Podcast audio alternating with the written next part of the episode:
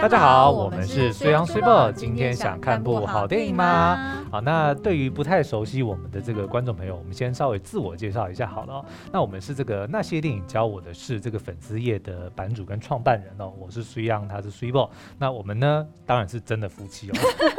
蛮多人都在怀疑，我们是为了要骗钱敛财才假装是夫妻，在这个网络上邪教哎。但其实我们是已经结婚了，应该有十一年了哦。应该有，应该有的，因为我不太记得 实际的年份。那但是呢，这个粉丝页呢是在二零一二年的时候最早在 Facebook 上面出现的。那后来呢，我们就慢慢发展到了 Instagram 啊，然后 YouTube 啊。那如果没意外的话呢，应该三个平台在这个今年底都会达成百万的这个订阅追踪者哦。现在 YouTube 已经九十九万。没错，所以大家这个在看今天直播的观众朋友也欢迎到这个 YouTube 上面帮我们订阅，冲一下百万订阅哦。那我们今天非常荣幸呢，能够参加这个台中国际动画影展线上的选片指南。嗯，那大家应该都知道，说我们平常很爱看动画，嗯、除非你是今天第一次看到我们。那为什么我们会爱看动画呢？是因为我们觉得，哎、欸，动画的题材或者它的呈现实在是无缘佛界，嗯、觉得说就是它怎么样的天马行空去。发挥各式各样的想象力，或者是表现抽象的概念，其实都可以发挥的很好。嗯，所以呢，我们其实是年纪越大越爱看动画。是我这边跟大家分享一个，就是动画大师宫崎骏他曾经讲过的一段话哦。他说呢，现在大家虽然在疾呼要正视现实，直接面对，但是呢，我觉得就他觉得啦，那些对 那些一旦面对现实呢，往往就信心全失的人来说，首要之务应该是让他们拥有自己能够当主角的空间，而这个呢，就是幻想的力量。他也认为呢，创作动画就是在创造一个虚构的世界，那个世界呢，能够抚慰受现实压迫的心灵，激励萎靡的意志，能够化解温乱的情感，使观观影者呢拥有平缓轻快的心情，以及受到净化后的澄明心境。对，换句话说呢，在那个天马行空的这个动画的世界里面呢，一切都有可能。嗯，比如说在像他所创造的这些作品里面，猪呢会开飞机。对不对？会说话，还会把妹，还会跟人家打架，然后城堡呢还会走路哦，所以基本上就是真的，一切都有可能。所以在看动画的时候呢，你就能够借由这个幻想的力量，去找到重新面对这个世界的力量。对，所以等于就是你刚刚重复了两次力量。没错 啊，所以等于就是呢，不管是对于。小小孩还是对于大人来说，嗯、其实动画都是一个非常好的题材跟故事的一个呈现方式。那这一次呢，我们很荣幸，呃，应二零二二台中国际动画影展的邀请，特别为大家呢，就是在影展开展前，我们就是把。所有的长片，然后跟部分的短片都把它看过一遍，嗯、然后从里面呢精心挑选出来三部我们最爱的长片要来推荐给大家。是，好，好，那呃，虽然要不要先介绍一下这一次的主办单位？好哟，那这一次呢是由台中市政府以及新闻局指导，台中市影视发展基金会主办，全台唯一以动画为主题的城市影展——台中国际动画影展，将于九月二十三号到二十八号在台中星光影城盛大登场。今年的影展呢，是以蜕变新生为策展主题，象征全球在经历了疫情磨难之后，一扫阴霾，展开新生，并且带领全世界的动画相关领域迈向更好的境界。目前已经可以在全球的 i 全台的 iPhone 机台买得到票了。对，你功亏一篑，对，差一点讲到全球的机台。好，那我觉得啊，就是这一次动画展呃影展有一个很大的特色，嗯、就是多元。OK，而且呢，这个多元还各自展现在不同的三个面面向上面。对，第一个呢就是多元文化。干、啊、嘛干嘛？三个多元，第一个就是多元。你不要再抓我的语病。好啦，那第一个呢就是多元文化。嗯、呃，怎么说呢？这一次啊，就是呃有蛮多的作品。除了是来自于台湾之外呢，其实呢也有来自于日本、香港、新加坡、美国、欧洲，甚至是南美洲等地哦。嗯、所以你可以在这个影展里面听到各式各样不同的语言。是。那再来呢，呃，就是多元的美材。呃，媒材的意思就是说，它可能是从呃，譬如说二 D 或者是三 D 去呈现，但是呢，大家应该也有看过很多的。呃，定格动画，对不对？那也有看过那种就是粘土的呈现，或者是用手绘风格的，还是说呢，诶，有一些复合素材，嗯、什么意思呢？复合素材其实就是呃，他可能同时也拍摄真人，对，所以真人可能跟他的一个剪纸啊，哦、或者是跟着一个。呃，就是平面二 D 的动画结合在一起，所以你就会觉得说，哎，它好像又像真的，但是又像假的，嗯、所以就会觉得很有趣。就当它复合在一起的时候，那第三个呢，就是多元的主题。那多元主题当然就是有包含，譬如说，呃，成长议题，这个我相信应该算是动画里面蛮重要的一个主题。是的。那再来就是呃，譬如说，他会利用一些动物的角色。然后去描述呃，可能他关怀这个地球的环保，或者是有关战争，呃，亦或是呢，他可能呃有一些音乐剧的呈现在里面，嗯、甚至我还有看到有一个是能剧。什么叫能剧？你你确定你要在直播现场问我一个这么大灾问？不能问什么是能剧。没错。好了，那所以呢，我们自己就挑出了三部我们最爱的、嗯、呃。呃，长片哦，第一个呢，就是我们觉得是最精彩的动画版福尔摩斯的故事，嗯，就是 Sherlock Holmes 的故事是、哦。然后呢，第二个就是我们觉得最华丽的《鲁滨逊梦游仙境》，就是 Robinson Crusoe 的故事。哎，对对对，我都要学你把他的英文名字念进念出来。好，那第三个呢，就是呃最跨界的一个纪录片《飘浪人生》嗯。哦，为什么我说它是纪录片？呃，但是事实上，它的画面呈现却是动画。对。可是呢，它里面的那个配音以及拍摄的手法是用纪录片的方式去呈现，嗯，所以这个是我第一次看到这两种媒材，呃，或者说这两种的呈现手法，对，它交错在一起。待会大家就会知道我们在讲什么了哦。对，好，那。最后，苏央是不是有一个好康要分享给大家？嗯，那这一次影展团队呢，有精心准备了好礼要送给今天观赏直播的观众，请大家除了要仔细收看我跟 Super 推荐的那几部的好片之外呢，只要于直播途中或结束之后主动分享直播的连接，就有机会获得超值的好礼。哎，为什么上面那个 T 恤看起来跟我们 T 恤有点像？但其实不是我们的 T 恤。好，我们每次穿着那个那些电影教我师的 T 恤在外面行走的时候，就会觉得很。然后就会有人自我审查，对，然后就会有人问说哪里买得到？对，对对对，然后我们就不想承认我们是哪位这样子。好，那我们就从第一部开始介绍哦。嗯，这一部是我觉得最精彩的，叫做《大侦探福尔摩斯逃狱大追捕》（The Great Detective Sherlock Holmes: The Greatest Jailbreaker）。嗯，嗯，那他的呃主创团团队呢，其实是呃香港人哦，也就是当初呃制作《麦兜故事》的这一位导演叫做袁建涛，嗯，然后跟周荣照啊这两位一起创作的。那他其实是改编自香港知名的畅销童书，难怪这些角色其实看起来非常眼熟哎。搞不好你小时候看过，欸，应该是有哦。对对对，对，因为其实呢，我自己后来去科普一下，我就在网络上面查，嗯，我就发现呢，哎，在网络书店里面，你可以找到总共它全系列有四十四本，嗯，然后改编自立和的作品。是。那呃，它呢，其实也同时，呃，就是这部电影，它其实同时也荣获了二零二零年香港电影评论学会大奖的推荐电影。嗯，嗯，那它的故事呢，其实就是。呃，一样设定在十九世纪末的伦敦。对，好，然后呢，呃，里面的这个主角呢，除了就是待会儿会出现的福尔摩斯之外，嗯，另外一个男主角呢，他就是一个算是呃劫富济贫的一个侠盗。好，嗯，那叫他叫做马奇。那他呢，就是为了要去帮助，因为他其实他是出生于贵妇人富贵人家，嗯，我差差点要讲。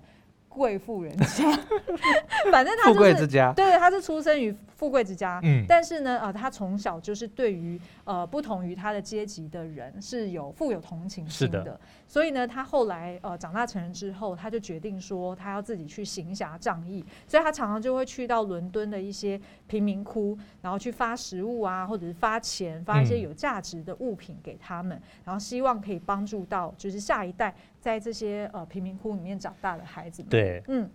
那但是呢，呃，因为他劫富呃济贫的过程，当然他是犯法的嘛，所以呢，他其实是呃苏格兰警方的一个眼中钉。嗯、好，那所以后来呢，这个警方他就去跟福尔摩斯提到这件事情，然后在福尔摩斯的这个献祭之下呢，就建议他说，哎，那可以在这个马奇他有一个女儿哈，住在这个孤儿院里面，然后可以趁他的这个女儿在办生日派对的时候呢，哎，在这个派对上面把他请。货，那那时候其实福尔摩斯他是，我觉得他其实算是一个蛮蛮有职业道德的一个，呃，他叫什么？就是 detective，呃，对，侦探。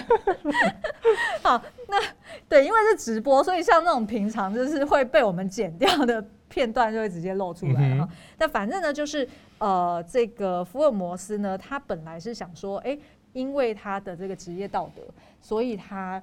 建议警方不要在人家女儿面前直接把人家爸爸给抓起来，还是人家的生日派对上。哎、对对对，所以所以他说，哎、可以借由这个场合去抓到他。嗯，但是呢，你可能是要在后巷去做这件事情，不要让他女儿看了也会伤心。对，结果没想到就是那些警方当然就是比较白目，然后也比较没有这么贴心、嗯，所以呢，哎、欸，就当众把他给抓了，然后而且还闹得人尽皆知。所以呢，这个马奇以及他的女儿都非常的难过。那当然这个。消息一传出来之后呢，福尔摩斯就被炎上了。嗯，因为等于是呃，就是大舆论，虽然对方是一个这个小偷，对，但是呢，你就是当着人家生女儿生日的这个当天，重点是呢，这个侠盗这个马马奇呢，其实他是一个劫富济贫的，是，所以对于。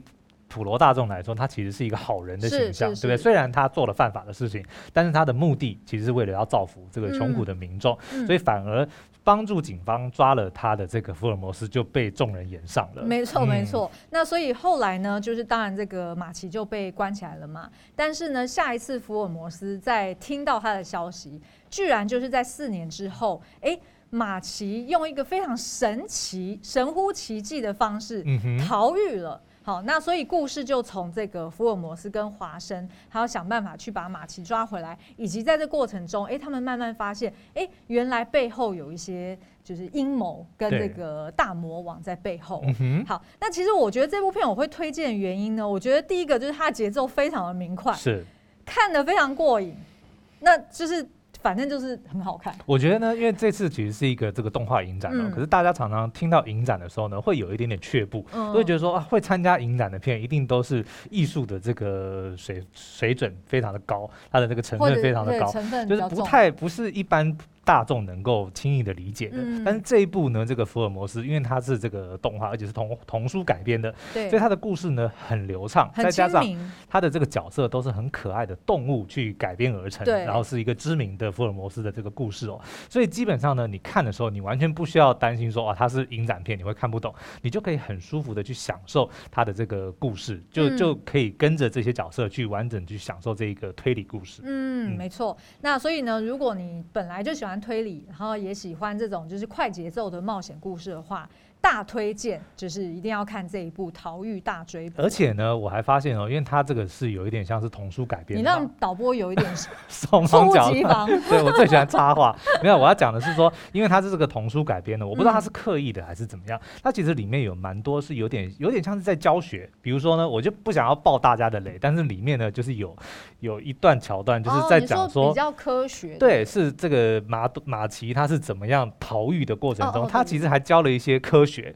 对，大大家就可以从这边去学习，不是说教你怎么逃狱，嗯，而是说他是在科学的一些理论在后面。嗯、因为常常就是，比如说他在地上看到有有几坨这个沾了水，为什么又要爆雷呢？你没有没有，我的我没有要讲，我说他在地上看到几坨衣服，就是布料，哦，对不对？但是他们就要想说，那他是怎么用这个布料让他能够翻越那个，哦、那个围监牢监牢的那个大墙，对不对？所以这然后这里面他还用了很多的这个科学的角度去解析，让如果是小朋友看了的话，还可以从中学到一些哎这种。学校可能会教的一些科学知识。对对对。对那而且呢，我觉得其实他这一部呃长片，它其实很适合推出影集。嗯。因为它原先就是改编自一系列的童书。对。所以它每一次就是一个新的冒险。所以其实我非常期待，如果他之后会推荐影集，我一定会追。嗯，好哦。嗯，好。然后下一部最华丽的《鲁滨逊梦游仙境》。嗯，哦，它就叫《The Island》。啊不、哦，没有没有，因为你刚刚你你在这个今天直播之前，你还跟我分享了一下《鲁滨逊漂流记》它的这个 原始的书名、哦。好好，我来跟大家交代一下，嗯、就是大家看听到鲁滨逊，一定就会想到，哎，他的故事就是《鲁滨逊漂流记》的这个同一个故事吗？嗯、没有错，它其实就是改编自经典文学《鲁滨逊漂流记》哦。那这个《鲁滨逊漂流记》呢，它其实是在十八世纪初的一个。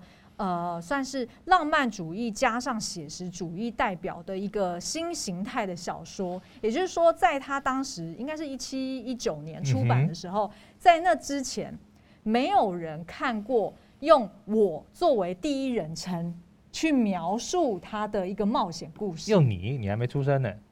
哦，很冷。用我就是所谓用第一人称哈、嗯，而且呢，他还是没有作者名哦。也就是说，因为这个男主角，也就是说，这个用第一人称去记述他的冒险故事的这个人呢，他就叫做鲁滨逊嘛。那他的这一本书出版的时候，他的书名底下放的作者名放的也是鲁滨逊·库索，Robinson Crusoe，所以就有点像是他个人的传记的意思。对对对，大家，然后那时候就就就是等于是大家第一次看到这种叫做以假乱真的一个小说，然后所以就觉得很很 novel。就有点像是，比如说这个，哎、欸，你没有听到我的双关，很 novel，就是很新奇的意思。其实 novel 这个字就是新奇。对、嗯，然后也是这个小说的意思、哦。然后这个就是我后来去科普啊，有一派说法说，novel 这个字就是因为这本书，对，所以才出现的。哦，因为就觉得很新，很新奇。是是是是是。对对对。但是我刚刚其实打断你的原因，是因为你跟我分享了这本书当年的书名哦，我跟大家念一下，我没有在胡乱哦。对，没有在。他的书名呢叫做《约克郡传人鲁滨逊·克鲁索的生平与惊奇冒险》，他独自一人在海。在美洲海岸接近奥里诺科大河出口的无人孤岛上生活二十八年，他因船难而被冲刷上岸，而其他同船人皆已罹难。也叙述他最后如何因海盗而获救。所以他的书名呢，基本上已经把他的这本整本书都暴雷完了。没错，等于是说他这本书，他当时的书名，他也是用一个超长的名称去 summarize。他这个故事的一个重点，对，所以那时候的人就是觉得哇哇太 blow my mind，对对对，就觉得说哎、欸，怎么有这么新奇的东西？嗯、然后所以他的确当时候一出版就热卖，对对，然后而且呢这本书啊，它呃的里面的人事地时物，嗯，全部都写的非常精确。然后呃什么几月几号，呃就是我漂流到、这个。Who is Robinson Crusoe? Where is Robinson Crusoe? When is Robinson Crusoe? 对，大家知道要知道这个梗的话，可以去看一下那个《复仇者联盟》。对，好，反正呢，他就是写的非常精确，所以你知道吗？就是当时候的人还有后人，嗯、就是譬如说十九世纪、二十世纪的人，对，还一直以为说鲁滨逊漂流的那个岛。是真有其岛，oh, 然后还真的就去找那个岛，是在什么加勒比海附近还是 whatever？对对对，反正就是这一本书，它当时真的是开创了一切的创举。嗯、哦，那好，所以我我描述一下，如果大家没有看过这本书，我简单讲一下他在讲。我刚刚已经讲完了，啊，就他的书名已经全部说完了。好了好了，反正呢，他就是一个呃充满志向，然后想要出去打拼的一个少年。嗯。呃，那他本来是出生于中产阶级，然后他爸妈都反对他出海捕鱼，嗯，那但是他其实不是只是为了捕鱼，他是想要去看世界，对，好，那所以呢，他就决定说，哎、欸，他自己要搭他的朋友爸爸的那个船，然后就直接出海去冒险、嗯。那一开始呢，哎、欸，也都很顺利，但是后来呢，慢慢的就是当你冒险久了，你一定会出事嘛，对，就是你不可能 夜路走多了，我会碰到 对，就是这个意思，对 对，对。所以他后来呢，就。呃，第一个第一段就是他被呃人家抓去当呃那个叫什么奴隶，嗯，好，然后他也逃出来了。对，结果他逃出来之后呢，又漂流到一座荒岛上面。对，于是他就在荒岛上面凭着呃一把刀，然后跟一包香烟，哈、嗯，然后就在那个岛上困了二十八年。哇塞，一包香烟抽二十八年。没有，我跟你说，他后来其实很幸运，因为他后来其实是。他的那整艘船搁浅了，嗯，对，然后其他人全死光了，所以上面的资源全部他都可以拿。没错，哦，就是这样。你有没有觉得很熟悉的故事？有，其实基本上所有的这种船难或者说求生的这个故事都很像，像那个可能火星救援，对，然后还有火星任务，火星任务就是那个 Matt Damon 被困在火星上的，嗯，然后还有浩劫重生，浩劫重生就是汤姆汉克斯在孤岛上的那个，嗯，对，没错没错。所以呢，呃。其实基本上，《鲁滨逊梦游仙境》的这个新的动画，它其实就是改编自我们刚刚讲的《鲁滨逊漂流记》的这一本小说。嗯。那到底要不要先看小说再看这个动画呢？我的建议是，最好是可以先看小说。为什么？因为你会发现。哇塞，这个动画实在是帮他改编的太绝妙了。是，他呢就是改编成说，哎、欸，这个鲁滨逊他就是当然就是在那个小岛上面独自活着嘛，哈。可是呢，这个鲁滨逊变了一个很很很像艺术家的鲁滨逊，嗯，很很不修边幅，对，不修边幅，嗯、很随性，很随性，然后随时好像。不知道嗑了什么药一样这么嗨哈，就是就是看起来很悠哉，然后很嗨的一个鲁滨逊。嗯、然后呢，他某一天就是呃救了一个叫做 Friday 的一个男人。嗯、好，那这个 Friday 这个角色其实在原先的小说里面也是有的，嗯、但是他把它改编了。对。然后呢，他们两个人就一连呃就是开始面对一连串奇幻的遭遇，然后还有一些你说不。就是你描述不清楚到底那些事件是怎么来的事件。嗯、我举几个例子好了，譬如说你在看动画的时候，你就会发现，哎、欸，这个鲁滨逊怎么一天到晚就抱着一台 iPad，是 iPad 哦，真的 iPad 哦，他就抱着那个 iPad，然后到处去呃看，譬如说呃这个人，或者是看陆地，或者是拿来看不一样的东西，嗯、就有点像是我们平常在玩那种扩增实境哦，是，然后你就会发现说，哎、欸。其实他原本看的是一个死的人，但是他划过去，哎，怎么这个人就活起来了？对。然后如果你在这个 iPad 之外，你又看到说，哎，是一个救生衣，可是当他的这个 iPad 划过去的时候，那个救生衣就活起来，也变成一个好像人一样。嗯、然后还有什么从垃圾桶里面长出来的美人鱼啊，嗯、等等等等。所以其实你就会觉得说，他是不是嗑药了？嗯、他是不是在幻想吃了某种香菇？对对对对对。那其实我觉得他要表达的就是。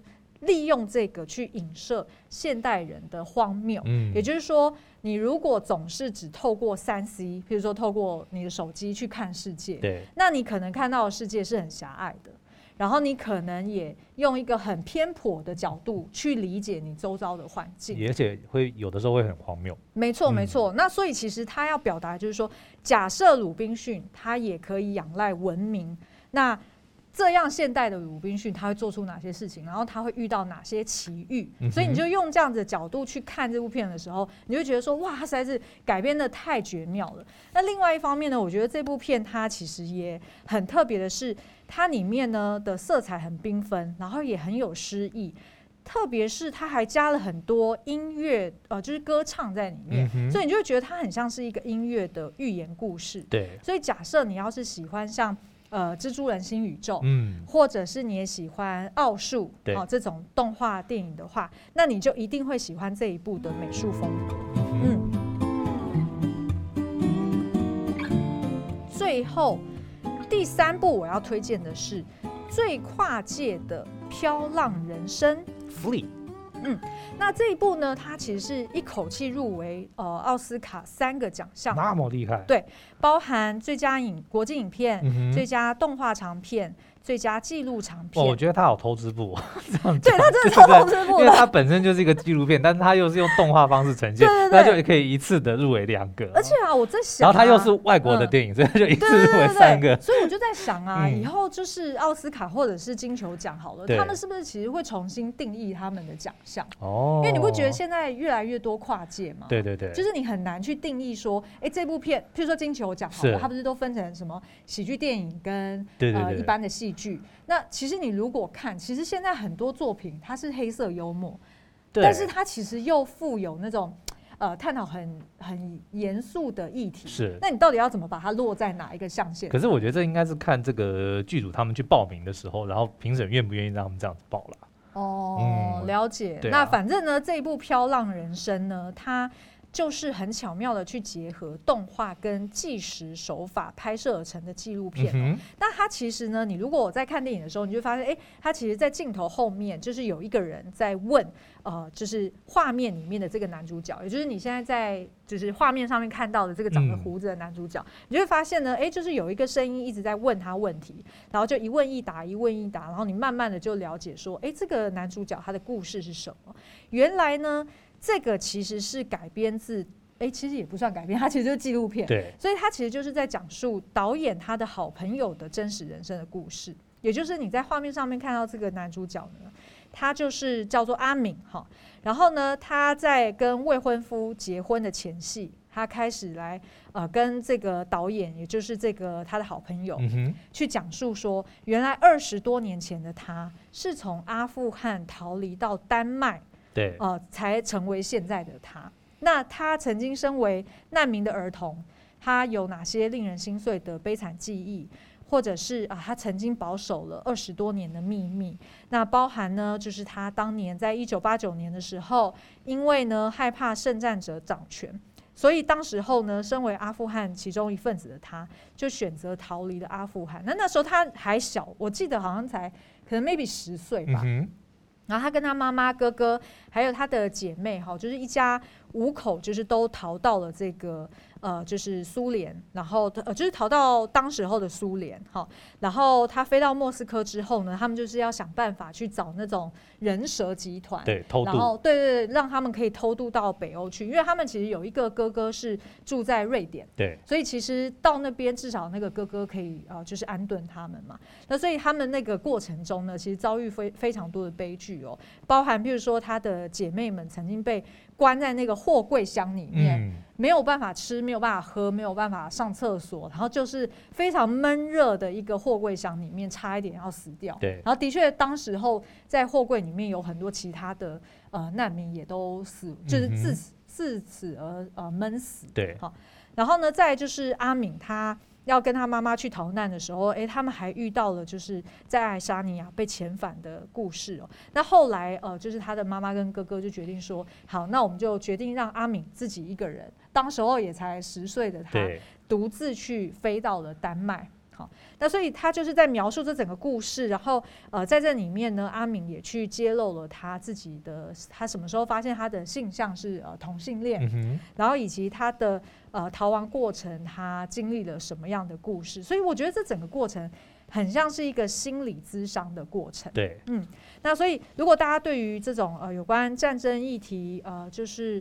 呃，难民议题或者是有关呃个人成长的故事，有兴趣的话呢，也可以来看《飘浪人生》。我觉得它是一个很奇妙的结合。对，不过跟刚刚前面介绍的两部相比，它因为主题的关系，相对的这个氛围是比较沉重一些的。是的，是的，对对对。好，那第三呃，哎，这应该算是额外推荐哦，《同场加映》对不对？是是是，因为已经呃就是介绍完前面的三部了，所以现在《同场加映》呢是。呃，其中的一部开幕片，哈，呃，我会说它是最玄秘的北国奇遇记。嗯，Dozens of North。嗯，为什么说最最玄秘呢？你如果在画面上，你现在应该就可以看到，其实它的风格是有一点手绘风，嗯，其实它是二 D 的，呃，绘本的这样子的感觉。对。然后它其实就是在描述呢，就是在在北方到处都是孤独的，哈，然后在那里面呢，也会呈现出来一个人的记忆其实是支离破碎的。所以呢，里面的这个角色他就会开始怀疑说，努力到底有没有用？嗯，有没有觉得 有点有点厌世？阿姨，我不想努力了，有点厌世感哈。是。然后呢，呃，他就是在描述这样子的一个故事，所以其实他的。呃，台词或者是它没有什么 narrate，他基本上就是一句一句出现在这个画面上面，对，就是一个简单的台词。那所以是很有意境，然后是需要一点耐心去观赏的一部片哦。对，那这部片呢，它背后的这个主创呃山村浩二，其实他是日本知名的独立动画制作人。他同时也创作绘本哦，他的画风超适合绘本的，啊，真的真的。对，所以他的作品呢，其实一直以来都是有比较高的艺术性哈。然后他也很擅长去结合各式各样的媒材，然后去创作动画。所以他的那个手法，你会觉得说，哎，他画的其实蛮有童趣的。是，可是他的颜色、色调，或者是他要讲的故事的精神。又有点厌世。对，其实让我想到那个，虽然是精神病，但没关系。那个韩剧里面，它开头的时候的那个动画，就是又有一点点诡异，但是呢，又是以童话的这个角度来出发的。对对对，没错。所以其实是蛮独树一格的。对。那所以呃，他之前其实本来就有凭借呃他的一部短片叫做《头山》，所以他曾经就有呃被获得提名奥斯卡最佳动画短片哦。那他就是很擅长用这样子平面的方式去手绘一个比较抽象的寓言故事。对，所以呢，其实我们那时候在看的时候，其实就是会一直在等爆点在哪里，爆点在哪里。但是其实你等不到爆点，它是一个节奏有别于一般的那种比较 commercial 商业型的动画是比较不一样的。对，对对对。好，那所以呃，这一次也比较特别，就是导演这个山村浩二呢，他也是呃呃，除了参加这个九月二十四到呃，就是九月二十四下午三点十分的大师讲座之外呢，他也会来担任竞赛决审的评审。对，那所以大家如果有兴趣的话呢，也可以到台中国际动画影展的官网上面去看更多。嗯，那今年还很特别的是，有一部闭幕片是汤浅证明的。犬王，嗯，好，那所以如果大家对于汤浅证明是熟悉，或者是诶、欸、特别喜欢他的风格的朋友们，也千万不要错过这一次的闭幕片，也是呃首次在台上映哦。嗯、那呃，所以接下来呢，我们差不多时间来到。Q&A 的部分，对，所以如果观众们呢，对于我们刚刚直播的内容呢，有任何的疑问或是好奇的地方呢，都可以提出。那我跟 Super 呢，会及时的帮大家解惑，尽量了 哈，尽量了哈，尽量了哈。好，那我们呃，是不是就看看接下来这个后台？后台的这个同事伙伴会帮我们把一些问题，嗯，呃，打到这个荧幕上面。但是呢，目前荧幕上面有一个子荧幕给挡住了，对，被一个记事本挡住了。对，所以呢，嗯、我们要一边哎，哦，可以了，可以了，好。那哎，好像有人已经在问了，好，请问虽央虽播如果要从刚刚推荐的长片当中只能推荐一部片来观赏的话，嗯，会选哪一部？为什么？我觉得这个我要先抢答，先抢先赢啊！因为我要选福尔摩斯，因为我比较幼稚。这这不需要你讲，对，没有啦，因为其实我很熟悉福尔摩斯的故事哦。哦其实我前一阵子才为了这个，另外有一部台剧。叫做这个滴水的推理书屋，我特别去科普了里面，它引用了很多的这个推理小说的的环节哦。那其中一个就是这个福尔摩斯首次登场的叫做写字的研究。所以其实我后来就是对于这个柯南道尔所写的这一连串的这个最知名的这个福尔摩斯的小说，其实是。略懂略懂哦，对，所以我最近就还蛮喜欢看各种不同的这个翻拍。那大家也知道，其实最知名的两个翻拍福尔摩斯，应该就是这个呃漫威的两大本著，一个是小劳勃道尼，就是钢铁人演的那个电影版的福尔摩斯，然后还有就是奇异博士 Cumberbatch 他演的这个 BBC 版的影集的福尔摩斯哦，对，那。这个呢，我觉得是呃，算是一个很不同的改变，因为它把它变成了是这个卡通的动物。嗯、重点呢，它是以这个小朋友的角度出发，所以像我刚刚提到，它里面其实会时不时，因为大家看到推理的东西，常常都是会去赞叹说，哇，这个这个侦探们他们是很厉害啊，然后他的这个博学啊等等的。但是很多时候，你就好像只是在旁观者看着这些侦探说，哦，你们这么强，但是你推理完的这些东西，对我来说好像就是。另外一个世界的事情，哦、就很无关。对，可是在这个动画版里面呢，嗯、这个可爱的动画版里面，像我刚刚提到，他就用了很多这个一般人能够理解的科学的这个这个方式来解析里面出现的推理的片段，比如说他是怎么去翻墙的，他是怎么去锯开那个、嗯、那个铁铁柱的等等的这些东西，我觉得其实对于任何人来说，我觉得都是一个比较容易入手的、嗯、的的一个角度。而且我觉得蛮有趣的，就是他因为每一个角色他都是用动物去呈现，对，所以像福尔摩斯这个主角，他就是一只狗，所以你就会看到两片大大的。他应该是老公公狗，对不对？那个叫做什么雪纳瑞？哦，对，雪纳瑞应该是。诶，难怪我就觉得就看起来比较是有点。博学像学者一样的，对对对对对对对。然后呢，它的华生是一只猫，哦，就是看起来比较优雅啊。然后呃，也是就是比较安静一点。对。然后呢，再就是它也有探长是一只大猩猩，然后也有呃探员是一只狐狸。然后它里面的反派呢，就是用一个身上有刀疤的熊来做呈现哦。其实有一点刻板印象，是很刻板印象。对，因为大家对于狗跟猫通常是比较。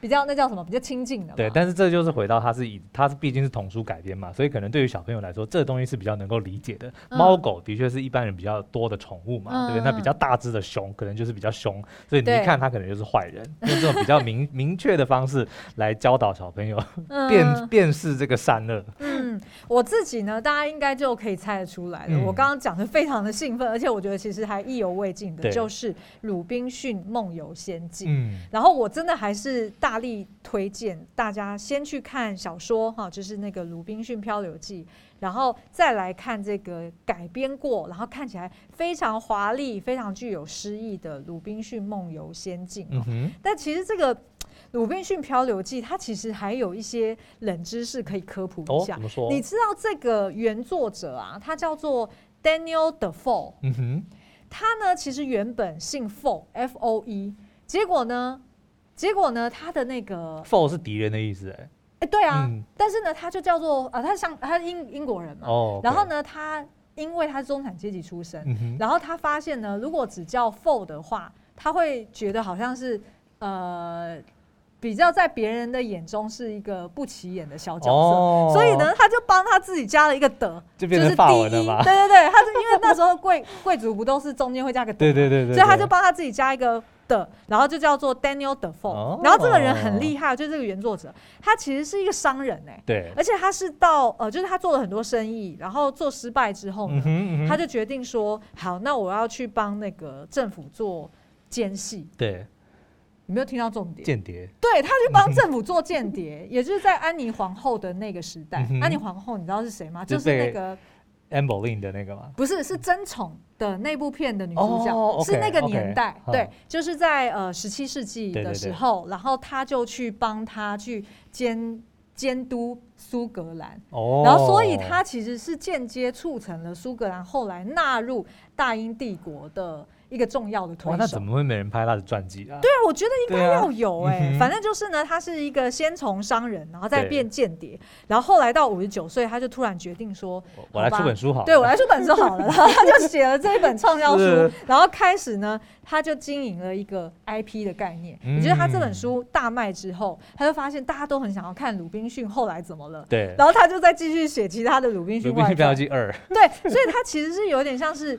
当时候就有所谓 IP 宇宙的概念哦，OK，所以我我觉得这人实在太妙，所以我后来就是在看《鲁滨逊漂流记》的时候，我就觉得哇，他的书里面口吻句句都呈现出来一个商人的那种精，他知道什么东西会卖，对对对对，真的很聪明，非常推荐。但是他的下标要再努力一点，大家看他的书名就知道。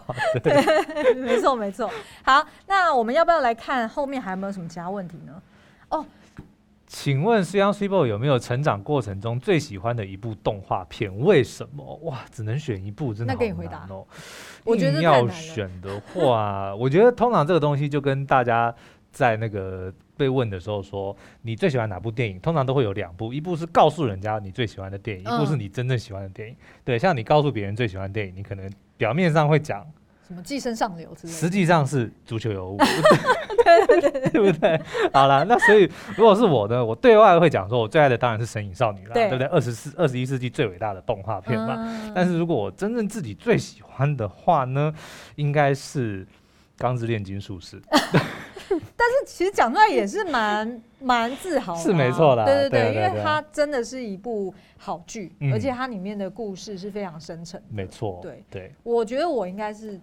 我不知道，我太你也有吗？就是表面上你告诉人家的，跟实际上动画来说是没有啦。因为我其实动画真的喜欢很多部，比如说吉普力的，不用说，就全几乎是全部。对。然后再其实我最近特爱的是奥数，我觉得奥数的美术设定，然后跟他的故事，对，然后音乐的呈现，我觉得哇塞，实在太赞了。他的那个原声带我们之后，就是我们我每天都在听，就是我们在车上就是每天都在 听，所以这一部我真的很爱。嗯。好，那还有没有别的问题呢？哇，觉得看过最感动的一部动画片哦，嗯，最感动哦，我想想看啊，《萤火虫之墓》啊，哦，《萤火虫之墓》应该就只能看一遍吧。可是我觉得他那个不能叫感动，他不是，我是不是说，我不是说他不感动，嗯、我觉得他那个有点是故意的，就是他太。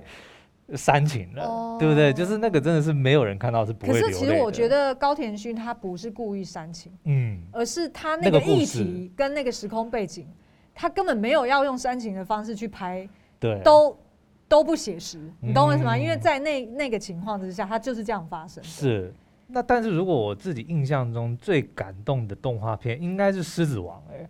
为什么？因为就是看到那个姆发萨死掉那一幕，然后小辛巴跑过去，就是我塞到他爸爸的那个手底下，对对，然后要去顶他，对，然后结果被他的这个叔叔 Scar 就是骗走了。就那个时候，我身为小朋友，那个时候我才十三岁，真的觉得哇，那个心都碎了。哦，我可以理解。哎，你知道姆姆发萨接下来会有他自己的个人电影？是。对，好期待哦。然后狮子王这个东西真的是聊不完哦。比如说大家都知道刚刚讲的那个叔叔，他叫做 Scar 刀疤，因为他脸上有条疤。对。那但是大家有没有想过，他在得到那条疤之前，他叫什么名字呢？好，我们就留给大家去想。刀疤在得到刀疤之前，他叫什么名字？对。好，以上就是我们今天。哎，还有新的问题。好，动画片和剧情片的最大差别是什么？就是一个是动画片，一个是剧剧情片。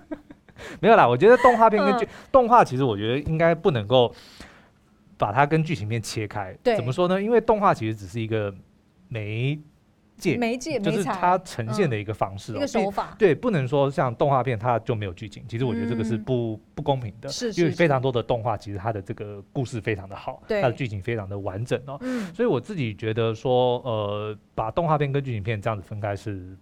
不太正确的说法啦，嗯，嗯，所以我我觉得就像我刚刚呼应刚刚讲的，就是不是那个飘浪人生，嗯，它其实是同时又入围最佳国际呃长片，然后最佳动画，然后又 blah blah blah，就呃还有最佳纪录片，所以其实呃在现在的这样子的呈现方式，因为为了要创意，或者是他为了要做一些呃不同的手法，才可以去。讲他的故事，嗯，所以他会有很多新的做法，对，所以已经很难去硬要去一个萝卜一个坑，然后去套定说这个作品就是剧情片，这个作品就是喜剧片，这个作品就是 blah blah blah，就我觉得现在越来越难这样子了，是，对不对？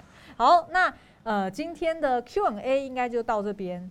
就大家还蛮热烈的，是那所以大家要记得要这个转发这一次直播结束的的这个这个影片呢，也可以获得精美的影展礼物哦。嗯，然后呢，这一次二零二二年台中国际动画影展将于九月二十三号到九月二十八号在台中的星光影城举行。嗯。